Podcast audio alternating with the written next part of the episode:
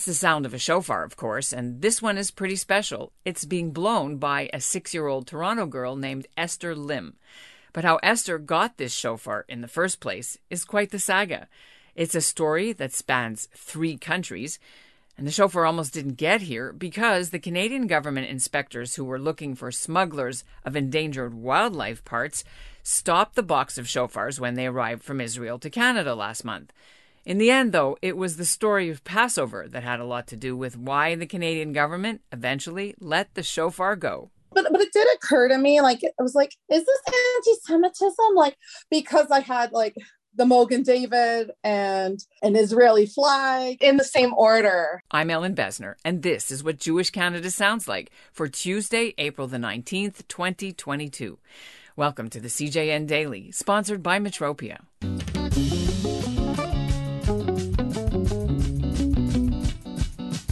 Sara Davis is a Toronto special ed teacher and a wife and mother of two children, including Esther. And that was the name of Sara's own mother, who had converted to Christianity when she got married, and so Sara was raised as a Christian.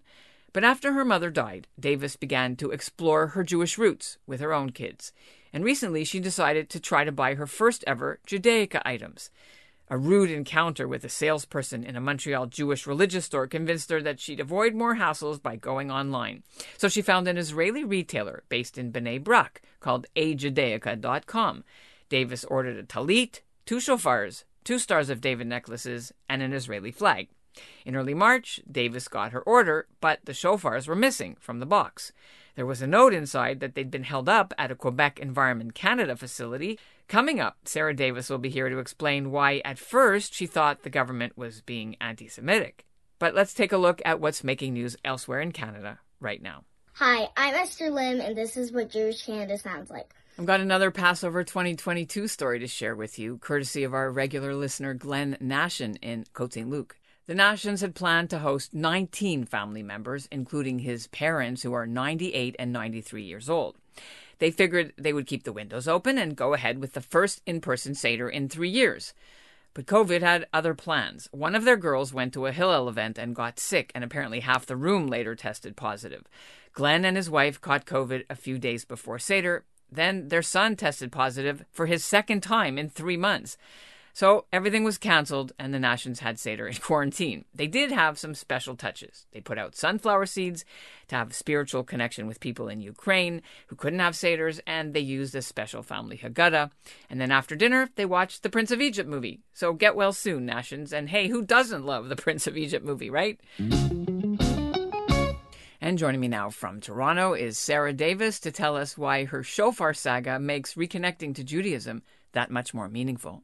How did this all start when you wanted to order a uh, some shofars? Yeah, I, I went to ajudaica.com and I ordered a bunch of things. Um, my very first tallit and a star, couple Star Davids necklaces and an Israeli flag and a shofar for myself and my friend. And uh, that was, oh, I think it was about six weeks ago. And then almost immediately we got an email saying it came from Israel and we were all excited. I showed my daughter on the map and um, and every day she was asking when it was coming. And then it was stuck in customs for about a month. And then we got our box and we got an empty bag that labeled shofar and a little pamphlet describing how to use our shofar but no shofar. The box came empty like they took it out at the border? What happened? Yeah so we got the the the tallit and the flag and the necklaces and everything but just an empty bag for each of the shofars uh, why did you order it from Israel? What what what what meaning did it have for you to get it from Israel? Well, I just wasn't quite sure how to buy one uh, locally, unfortunately. Um, so I just I googled how to buy a shofar. how much does it cost to buy a shofar, and how do you go about one? What's the procedure? Twenty five dollars. Which one did you pick? So they had like a uh, an Ashkenazi ram one or a Sephardic ibex. I think they were really expensive though. So just a little shorty. Yeah, just a little shorty. and why did you buy it? What was the reason? Why did you want one? Eh, you don't have them, I assume. No, I didn't have one. Um, I got a couple of plastic toy ones for my children, and it was a really fun. It was a fun ritual every every day during a little getting up and playing our shofar. We did it at camp. People had no idea why we were waking them up so rudely at camp, but it was fun. and, and I wanted to try the real thing. Which camp was it? oh, it was it was a secular camp. But um, and then um, somebody in the city offered a shofar blowing class in a park during COVID, and there were so few things to do during COVID. We went and she had uh, she had extras, and we we practiced, and it was a it was a lot of fun. So it spoke to you. You always wanted to do it, or it's a more recent. No, this is more recent. More recent. I think we learned about it from the BimBam cartoons. Tell us about that. I'm not familiar with that. My kids call it the Sparks cartoons, and there's car- cartoons about the different holidays, different Jewish, uh, different Jewish virtues. And uh, the one for Rosh Hashanah showed the uh, the, noise, the the shofars, and my kids thought that looked like a lot of fun, and we learned more about it. And so you you wanted this, and you ordered it well in advance of any of the holidays, right?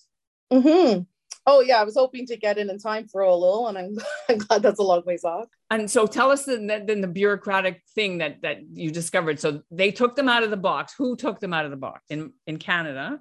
Yeah, and, and I got species incognu was the was the explanation. So how did you? What steps did you take to figure out what what was wrong? Yeah, well, it gave a list of everything that we needed to to prove the species. So I wrote to ajudaica.com and Yossi there got back to me right away. Um, he sent me the um, the veterinarian certificate and the koshering certificate, and he wrote um, a shofar is a musical in, musical instruments are supposed to be exempt, and so are religious items. My husband used to work for customs in Canada, and he wrote to them and said, "This is a musical instrument. It's for religious importance." And I, I, I hope that meant that made them change their minds, especially for $25 you don't think you'd get in a an endangered animal do you? so i'm not sure what what sparked their attention with these horns. Um, and, and sadly it did cross my mind was there was an israeli flag in the package. There were uh, two mogen david less um, necklaces. It's called a ajudaica.com it did cross my mind whether this was uh, an anti-semitic motivation.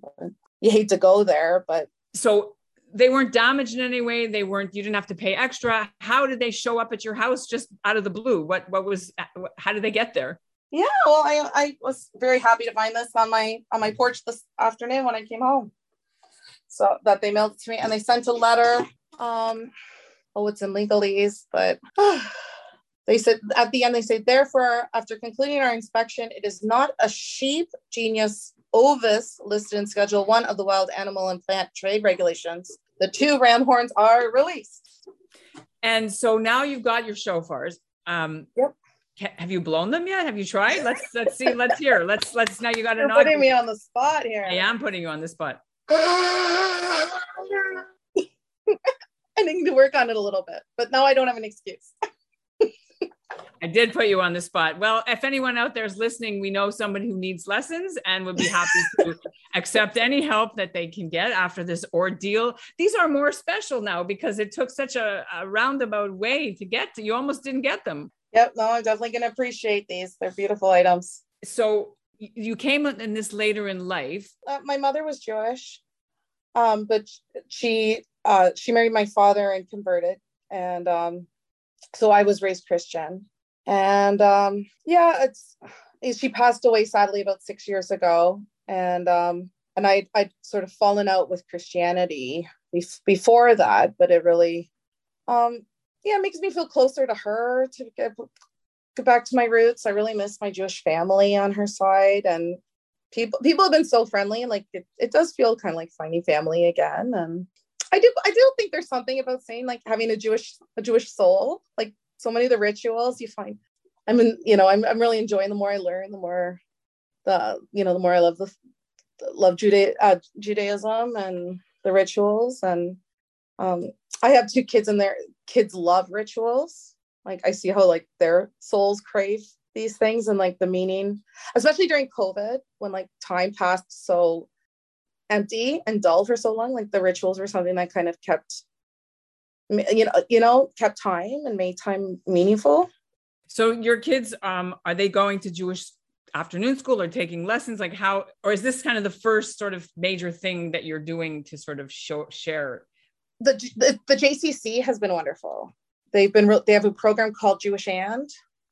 You know, I really appreciate how like there's and then 18 doors, like how there's groups explicitly reaching out to new Jews and multi-faith families.